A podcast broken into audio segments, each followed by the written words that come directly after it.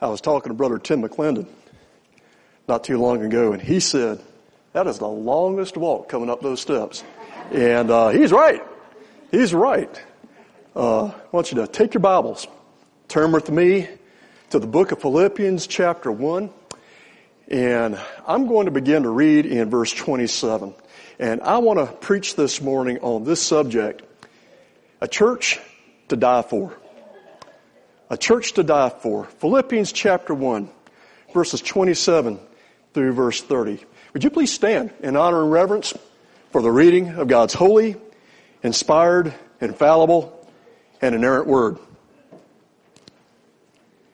And the Bible says in Philippians chapter 1, verse 27, only let your conduct be worthy of the gospel of Christ, so that whether I come and see you or am absent, I may hear of your affairs, that you stand fast in one spirit, with one mind, striving together for the faith of the gospel, and not in any way terrified by your adversaries, which is to them a proof of perdition, but to you of salvation, and that from God.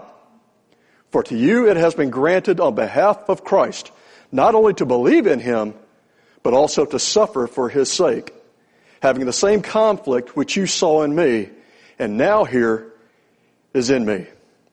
Let us pray. God, I pray that this will be more than just a talk, more than just a lecture, more than just a little devotional. Lord, I pray that, Lord, you would help me to deliver a message from on high this morning. Lord, I don't want to get up here and just spout off my opinions or, or cut up. Lord, one thing we take seriously around here is your holy word. And Lord, I pray this morning, Lord, you would speak to us. Lord, I pray that I would be a channel of blessing to your people. And Lord, I just confess one more time, Lord, I must decrease and you must increase. Lord, grant the harvest. And we ask for this in your precious name. Amen. You may be seated. Now, remember the book of Philippians, and we call it the book of Philippians, but in actuality it is an epistle. And the word epistle, it means letter. So this is the letter to the Philippian Christians from the Apostle Paul. And he's writing this letter from Rome where he is under house arrest. And he's writing to a church, a local assembly of believers. In the very first verse of the very first chapter of this letter, he speaks of the overseers, the bishops, those who pastor. He speaks of deacons. He speaks of the church officers. And he speaks to these Philippian Christians as people who are attached to a local body. They attend a local body. They're involved in a local body who participate through the ministry of a local body of believers. Now, as we look at this passage, we learn a little something about this particular church. We know it was a great church. It had a great beginning. It had a broad cross section of people. We see the origin story in Acts chapter 16 of how it had that great beginning. It began in a great spiritual move of God. It was a great church. Paul commends them. He compliments them. But he also challenges them. He exhorts them. They are a great church. But if you are going to continue to be a great church, you have to continue to develop. You have to continue to expand. You have to continue to dream. You have to continue to reach out, to move forward. And if you're not careful, when a church becomes strong, it can begin to presume upon the grace of God and assume a sort of a self-sufficient mindset. It can develop an unhealthy pride in its reputation. And then all of a sudden, instead of really ministering the life of Jesus Christ in the community where they're at, the church begins to promote itself. I think one of the greatest enemies of the church is the status quo. When we get satisfied, when we feel like we can rest just a little bit, that's when the devil is going to throw his biggest monkey wrench into the works. Paul is teaching us here that if we're going to be a great church, then we have got to continue to seek to be a great church and realize that we will never arrive. We are never going to be finished with this. There will always be room for improvement. And so I want to show you here in the Word of God what I believe are the marks of a powerful church, a great church. And the first one is right here in verse 27, and it's the mark of consistency. Consistency. Now notice what it says in verse 27, because a church is a body of believers. It's made up of individual Christians. And the church is only as healthy or as strong as the individual members that make it up. The Bible says in verse 27, only let your conduct be worthy of the gospel of Christ. Now I want you to notice this word conduct here because it's not the normal word that's translated for conduct. It's not the usual word. There's another word that's used on a regular basis throughout the Bible that is translated as conduct, but this is a very precise, definite, special word, and it's only used twice in the New Testament. It speaks of being a citizen of a colony or an outpost and conducting yourself in accordance with the protocols and customs of the locality that you represent. Well, let me explain something to you about Philippi and why this word for conduct would really grip these people. You see, Philippi was a Roman colony. It, it, it, was even sometimes referred to as Little Rome. Now, you had Roman colonies scattered throughout the empire. Rome had conquered many lands, people who represented many different language groups, many customs, and they would establish these little independent colonies out on the frontier of the Roman Empire, and it helped to bring some cohesiveness toward the empire, helped keep the empire together, to control it. It was sort of the glue that held the empire together. Now sometimes a colony was established by retired soldiers, retired military officers. And if a retired military officer would go and help establish a Roman colony, they would be granted Roman citizenship, which had a lot of benefits, a lot of perks. So many of the colonies had been established by retired military personnel. And so they understood the customs of Rome. They understood the way the Romans lived and acted. They were trained as Roman soldiers. They were servants of Rome. Another way a community or a town could become a Roman colony is through their devout loyalty to Rome. It was a reward if they had somehow distinguished themselves through their loyalty as a community. They were granted colony status and they had all the rights and privileges accorded to Roman citizen. It was as if they were living in the capital city of Rome. Well, Philippi was a Roman colony, and they did not identify themselves as Philippians, they identified themselves as Romans. They, they dressed like citizens of Rome, they talked like citizens of Rome, and they wouldn't let any other culture usurp the dominance of the presence of Rome, and they were proud of being Romans, and when you came into the city, you felt as if you had stepped into the heart of Rome itself. So when he says in verse 27, only let your conduct be worthy and the word worthy means to correspond. Only let your conduct correspond to the gospel of the Lord Jesus Christ. You know what he's saying? He's saying you are citizens of heaven. You're not a citizen of this world. You see that? And your conduct here should correspond with where your citizenship is there. So we are citizens of the kingdom of God citizens of heaven. We are a colony of believers in an alien culture. So how do I conduct myself in a consistent way to let the world know that my citizenship is not of this world? That I'm different. I want to talk like Christians talk, right? I mean, if they're going to talk like Romans talk, I want to talk like Christians talk. And Christians don't have a bunch of bitterness in their mouth. They don't have a bunch of hatefulness in their mouth. They don't have a bunch of gossip in their mouth. oh Or character assassination in their mouth. It's inconsistent with my Christian citizenship. I don't have a bunch of coarse talk coming out of my mouth. I don't have a bunch of nasty cussing words coming out of my mouth. Or if you're from up, from up north, a bunch of curse words. You know, I mean, I mean, are, are you hearing me this morning? My conversation reflects the fact that I am a citizen of a place called paradise. I'm a child of God. I'm not of this world. I'm just playing through. The Bible says we are a peculiar people, and that does not mean odd or weird. It just means different. So my conversation, they would also dress like Romans. Now, I don't want to harp on this. I don't want to get into legalism, you know, but my dress should reflect the fact that I'm a citizen of heaven. When you went into Philippi, you felt like you were Rome because they all dressed like Romans did. I personally believe my body was bought with a price, that we are a holy people. I believe that our dress should reflect the fact that we're citizens of heaven. This goes for the guys. This goes for the girls. I didn't want to camp. I'm going to say this anyway. Yeah, guys, whether it's bicycle shorts or speedos, and man, I mean, you see some of the stuff on TV. Now, My wife and I, for we went to Busch Gardens, and it's amazing. Well, people will. I would let my kids go wear that to Walmart, man. You shut the TV on, you got some girl on there wearing a gownless evening strap. I mean, my goodness, man, what, what's the world coming to? There's no modesty. I believe that taste is always in fashion. I believe that modesty is always in fashion. I believe that how we dress ourselves, groom ourselves, should at least let a lost and dying world know that our hearts have been changed. Our private world is ordered and we're children of the kingdom of heaven. Tell you something else, the Roman colony, they stayed in constant close touch with Rome.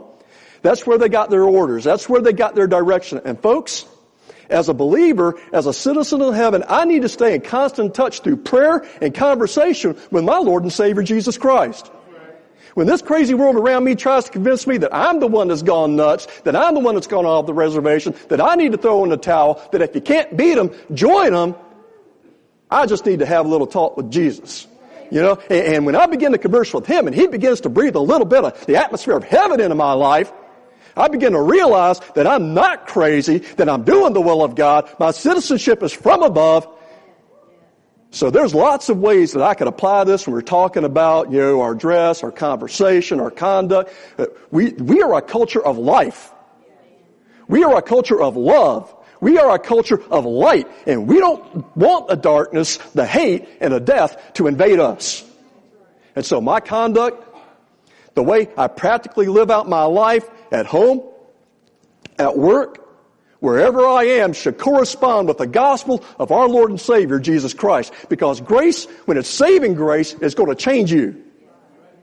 So the first mark of a powerful church is consistency. It is filled with a bunch of people whose lives correspond with the gospel of Jesus Christ that they proclaim.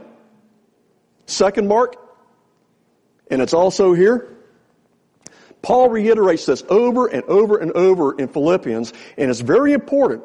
I personally believe that without this, a church is weak, it's ineffective, it will not bear fruit, it will probably even dry up and die on the vine, and that's the mark of unity.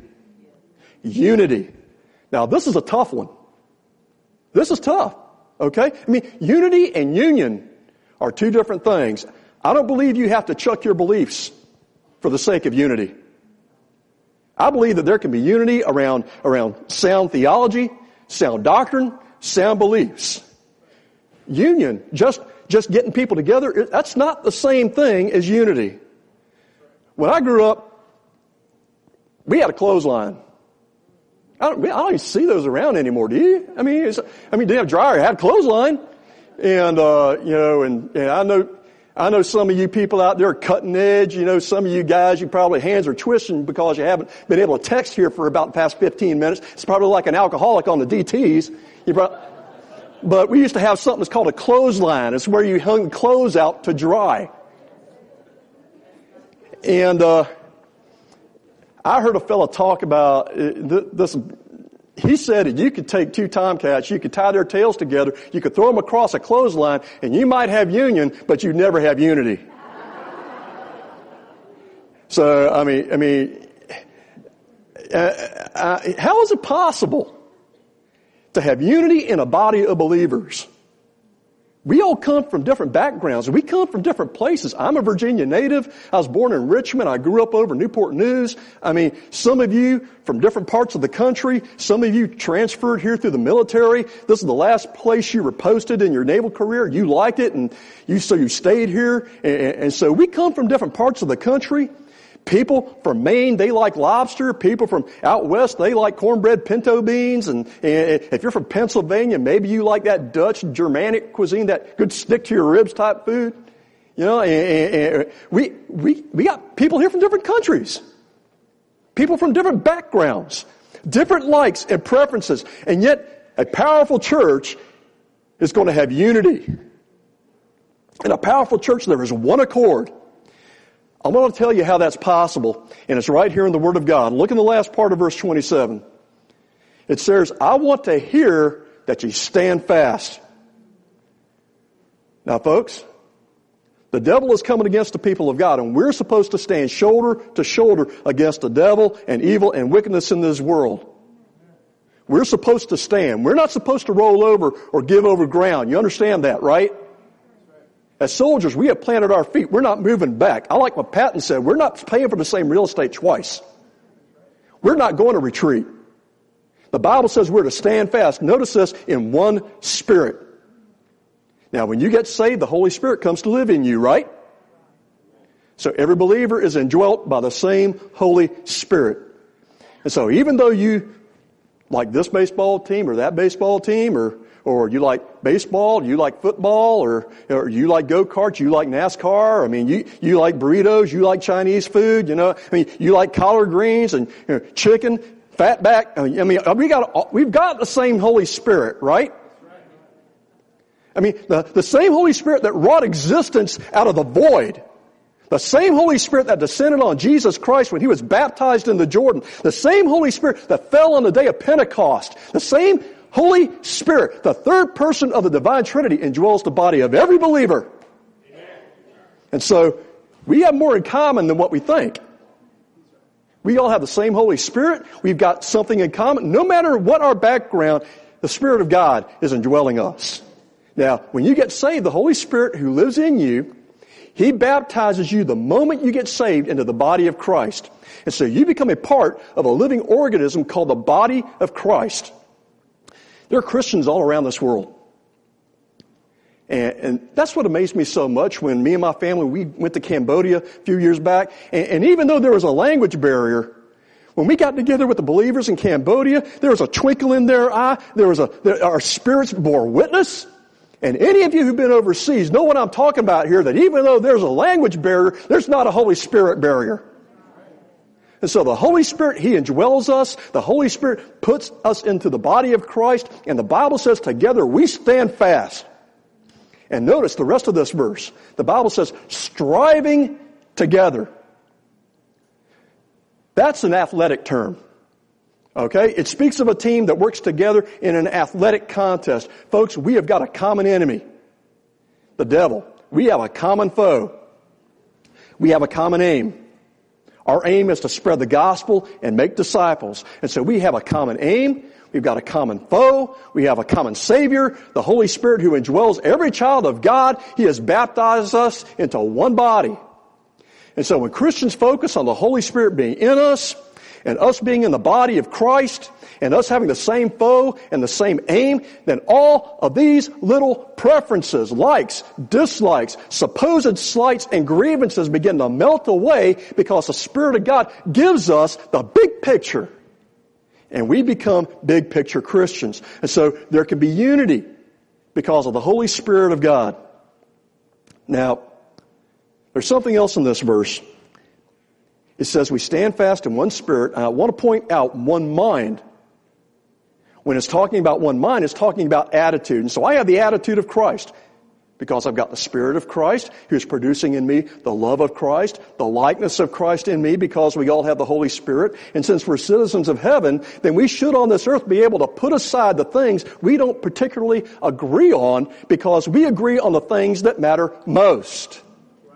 We need to stand fast shoulder to shoulder against the devil. And I'll tell you this much, if the believers, the people of God who know Jesus Christ as their Savior in the United States of America could ever get together upon spreading the gospel and standing for the truth, we would have a spiritual outpouring and revival that would rock this world to its very core and would scare the living daylights out of ISIS, Al Qaeda, maybe even drive the devil out of some of those politicians up in D.C. Man. Mm. I'm sorry, it's been a little while. I get a little spunky. Nah, we're sitting around here fussing and carrying on about stuff that doesn't matter. What we like and what we don't like. And I could go down a whole rabbit trail on that one, man. But, but the first hallmark of a powerful church is consistency. Second mark is unity. The third mark is bravery. Bravery. Powerful Christians aren't wimps. They don't have lace on their Levi's. They're not pansies. Okay? Whether male or female, I mean, they are strong in the Lord and the power of His might. Verse 28 says, and not in any way terrified. That word terrified there, it speaks of a horse that's been spooked. You ever see, I, used, I like westerns. They don't make them anymore, but I like westerns.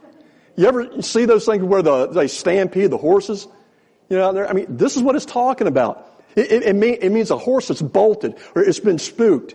It means to be intimidated. It says we're not to be intimidated by our adversaries. Now, folks, you know this. We've got adversaries. There's the devil, but you know what? He uses people, doesn't he? You work with people out there and, and they give you a hard time, sometimes because you're a believer, because you're different. They give you a hard time. Now, you might not be burned at the stake. You might not get your head cut off and put on a pole, but they reject you. They mock you. They isolate you. They'll promote people past you at work. You'll be treated unfairly, unjustly. You're the victim of slander, verbal abuse, character assassination. You're shunned, ignored. So you can sometimes, it can sometimes be a little intimidating. Right? But the Bible says don't be intimidated. Look what the word says. I love this. It says, what they're doing to you is proof of something. Verse 28 says that it's proof of something. Now, when those lost people out there, when you won't participate in their conversations, and you don't go to some of the places they go, you don't buy into their value system, you don't laugh at some of their jokes, won't play along with their little games. You refuse to let them press you into their mold that they're setting up and all of a sudden they begin to talk about you, give you a hard time, start spreading stuff on you. That's proof of something. It proves two things. It ought to make you excited that they're acting like that. When I get ready to teach you from the Word of God this morning, when people mistreat you because of your Christianity, now, now if they're mistreating you because you're a jerk, that's something else. All right? There's another verse for that. But, but the Bible says if you're persecuted as a Christian because you're a child of God and because of your firm convictions, that proves two things. Number one, it proves they're lost. That's what the Word says.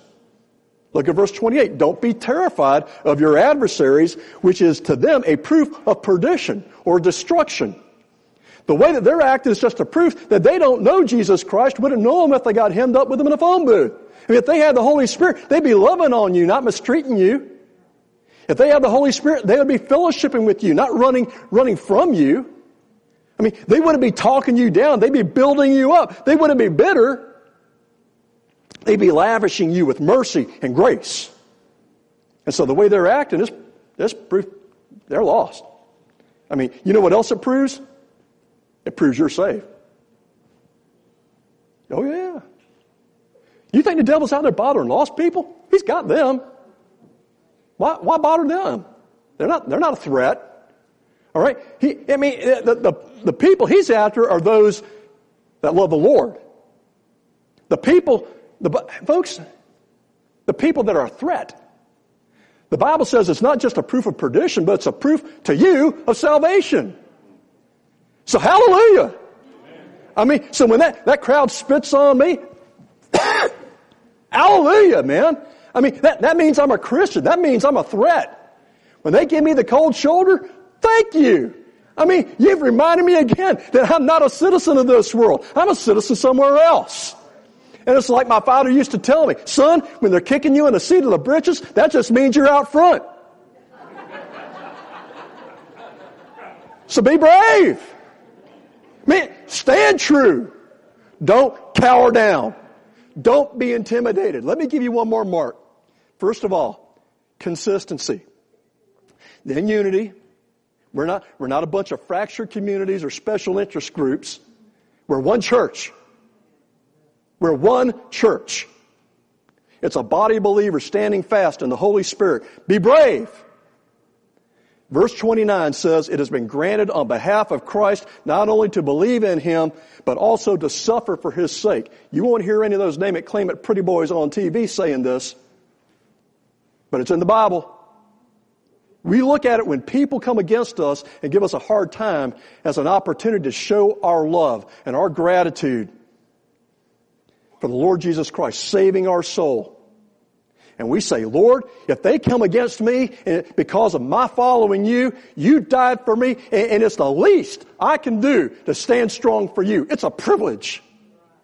Now, Paul's in jail, and that's pretty much where he spent a lot of time. I mean, he, he gets beat up a lot. You know, he, he, he lists over Corinthians. He, tell, he tells them how many times he got beat with this, how many times he got beat with that. I mean, shipwreck, you know, you know, how many times he spent in this jail, how many times spent in that jail. And I mean, I mean, it's a resume almost. I mean, how many times he got run out of town? He says, you're having the same conflict which you saw in me, and now here is in me. Now, when the devil is giving you a hard time, you can take comfort in this. There are other people in this world who are going through the same thing. I mean, hey, you, you don't hear about it on the news. You might hear whispers.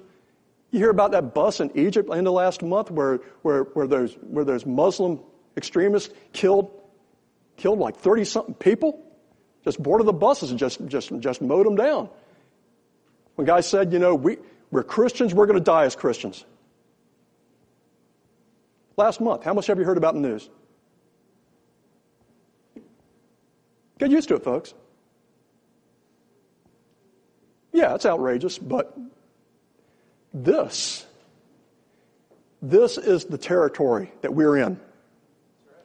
This is what we're dealing with, guys. It says, having the same conflict which you saw me and now here is in me. The fourth mark I'm talking about is the mark of reality. And what I mean by that is we are realistic. We're not looking at this through some romanticized rose colored glasses. I don't know what some folks think thinking when they get saved. I, I think some folks, I, I, I think, you know, now I'm going to get saved and it's going to be like a Disney movie. You know, I'm going to trust Jesus, and it's going to be like Snow White out in the forest, and the bluebirds are going to descend on her because she's loved by all the little forest creatures, and you know, the, the birds begin to sing in four-part harmony, and, and the trees are swaying, and the grass is singing, they're kissing the little butterflies, and Tinkerbell comes along, sprinkles a little fairy dust, you know, and, and, and, and they think when I get saved, I'm going to live in a Disney movie. Uh-uh. You know, I don't even want to begin to try to tell you what kind of movie you're going to wind up in if you become a Christian. No. The reality is that in the Christian life, we're going to have conflict. And there's going to be adversity. And we just need to get real about this. And this is the reality of it. We are following in the footsteps of men and women like the apostle Paul. People who loved the Lord and stood true.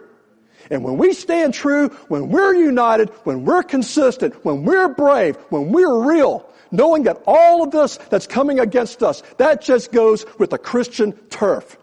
When we follow in the footsteps of a man like Paul, we're living out the Christian life to the max. I want you to know we will experience the presence and power of the living Christ in our lives. I, I can think of at least two things that can help us through this as believers. Two anchors that you kind of throw out to keep you steady. And it's like, and the first one is faith. Faith comes by hearing, and hearing by the Word of God. Remember that with God all things are possible, right? Remember all those people in Hebrews chapter 11 who walked in faith like Abraham and Noah and Enoch? All those godly people? Remember that God really does impossible things. He split the Red Sea. He peeled back the waters of the Jordan. He caused the blind to see, the deaf to hear, the lame to walk, and even raised some of them from the dead. And the Bible says that Jesus is the same yesterday, today, and forever. God has not changed. The shadow does not turn. His word has not changed. Times might be tough, but God is on the scene and He's an on-time God. Oh yes, He is.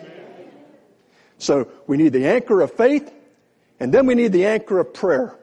Paul lived in a climate of prayer. And so God would speak to his heart. God would give him a message. God would give him hope. Listen, it's in the prayer closet that we draw strength from on high.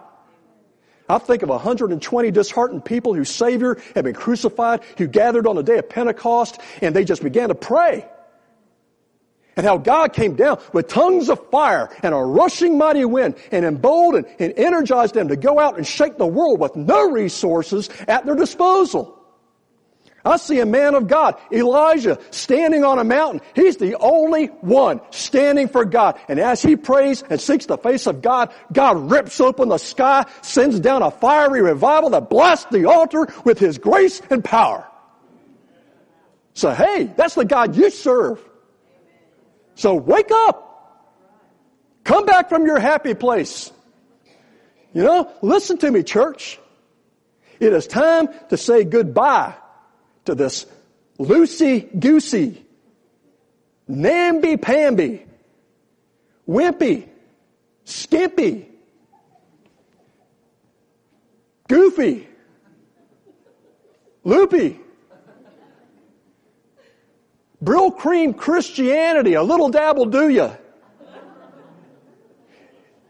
Folks, it is time for us to lay aside the sparklers and the firecrackers and pull out the heavy ordnance and that the church of God rise up from its rut, shed its compromise, and stand firm like an iron peg hammered into the sin blasted landscape of this world. Let the voice of the church rise up like thunder. It is time to rise up, church of living God, and shake hell for the cause of Christ.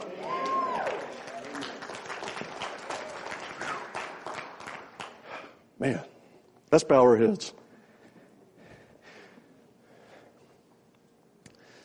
Some of you this morning, you're Christians, you're part of this church, and God is speaking to you. He's saying, I want you to take a firmer stand in your life. This morning, we, we invite you to come to this altar. Some of you, you've been visiting this church, You've been visiting this church long enough. We think you're a church member. But God's saying, I want you to be active. I want you to be a part of this body of Christ. I'm calling you to active duty. We would love to have you become a part of this family. It is a family. It is a church, a body of believers. Some of you, this morning, God has put his finger on your heart and he's saying, I want you. I want your life. Give me your sin. Give me your heartbreak. Give me your challenges. I will give you salvation. Jesus is saying, Come, kneel at the cross. Let me be your Savior and Lord. Give me your life, and I'll give you mine. He's calling you to get saved, to follow Him, to be His disciple this morning. You're saying, Russell, I don't know how to do that. Right where you're sitting, I want you to pray this prayer, mean it with all your heart. Dear Lord Jesus, I know that I'm a sinner. And I know that my sins will send me to hell. But Lord, in my heart of hearts, the best I know how, I kneel before your cross and I ask you to forgive me of my sin. I repent and I'm asking you to come into my heart and be the master and Lord of my life. Lord, save my soul. In your precious name I pray. Amen.